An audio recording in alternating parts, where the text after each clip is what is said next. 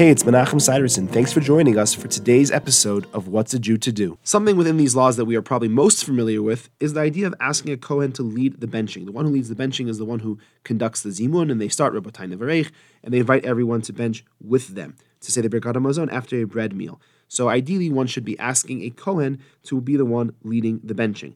As we mentioned yesterday, if there is a Balhabais, if there is an owner of the house, someone who's paying for the meal or hosting the meal, then they may bench themselves. They may be the one to lead the zimun and override any of the other claims to benching.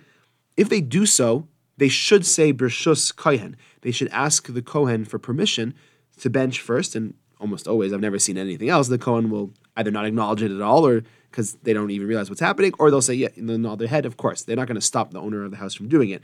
Practically speaking, though, I think in many cases, and if not most cases, the owner of the household does try and honor a Kohen. That's a beautiful thing.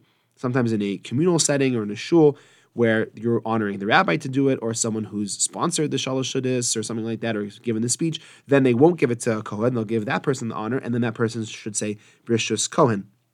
But otherwise, you would give it to the Kohen, and then the Kohen would be the one to lead the benching. There are some halachas that are discussed as to whether you should be giving it to a Kohen or perhaps a big Torah scholar, if there's a big Torah scholar there.